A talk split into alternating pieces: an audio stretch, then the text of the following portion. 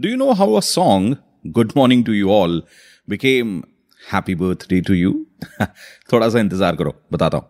Birthdays की बात करते हैं आज ब्रेन बिस्किट्स पर।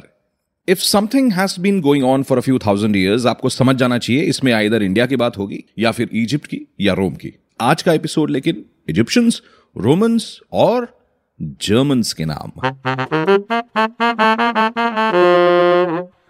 इजिप्ट में जब फारोस को क्राउन किया जाता था they were considered to have transformed into gods वाह, अब भाई, इतना बड़ा प्रमोशन है तो पार्टी तो बनती है, हैं? उस जमाने में, लेकिन जन्मदिन से ज़्यादा राज्याभिषेक के दिन को ज़्यादा महत्व दिया जाता था। It was considered that pharaohs were born as god on the day of coronation जिस दिन वो राजा बनते थे। आजकल तो ट्रेंड्स जल्दी वायरल हो जाते हैं। उस जमाने में कुछ हज़ार साल लगते थे। उसके बाद में ग्रीक्स ने भी इस आइडिया को अपनाया to pay tribute to their gods and goddesses चाँद के आकार के केक्स पर कैंडल जलाकर ये ट्रिब्यूट्स ऑफ़र किए जाते थे। कहते हैं कि रोमन्स ने सबसे पहले नॉन रिलीजियस फिगर्स का जन्मदिन मनाना शुरू किया। दोस्तों और रिश्तेदारों का जन्मदिन सेलिब्रेट किया जाता स्पेशली पचास साल पूरे करने वाले मर्दों का, पुरुषों का।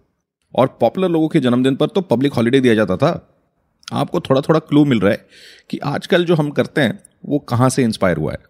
क्रिश्चियंस बर्थडे सेलिब्रेट करने को थोड़ा इविल समझते थे. This was long long time back because it was the result of the original sin fourth century के बाद ये विचार ज़रूर बदला. They started celebrating birthday of Jesus and it has continued ever since आज जो हम बर्थडे सेलिब्रेशंस को देखते हैं वो जर्मनी की देन है. बच्चों का जो जन्मदिन सेलिब्रेट होता है उसे किंड फेस्ट कहते थे जर्मनी में.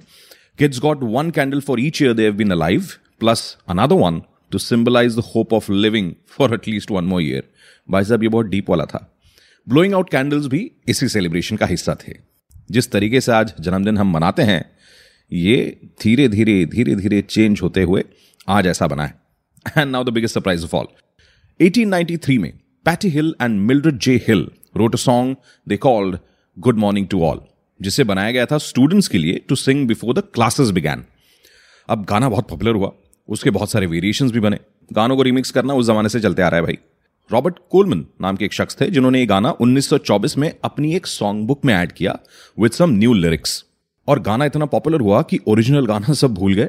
सबको बस नया वाला वर्जन याद रह गया which was happy birthday to you ये तो भयंकर को होगा, अगर आप ये एपिसोड अपने जन्मदिन पर सुन रहे हैं। बर्थडे और not wishing you jolly good life ahead मिलते हैं अगले एपिसोड में। ये है ब्रेन बिस्किट्स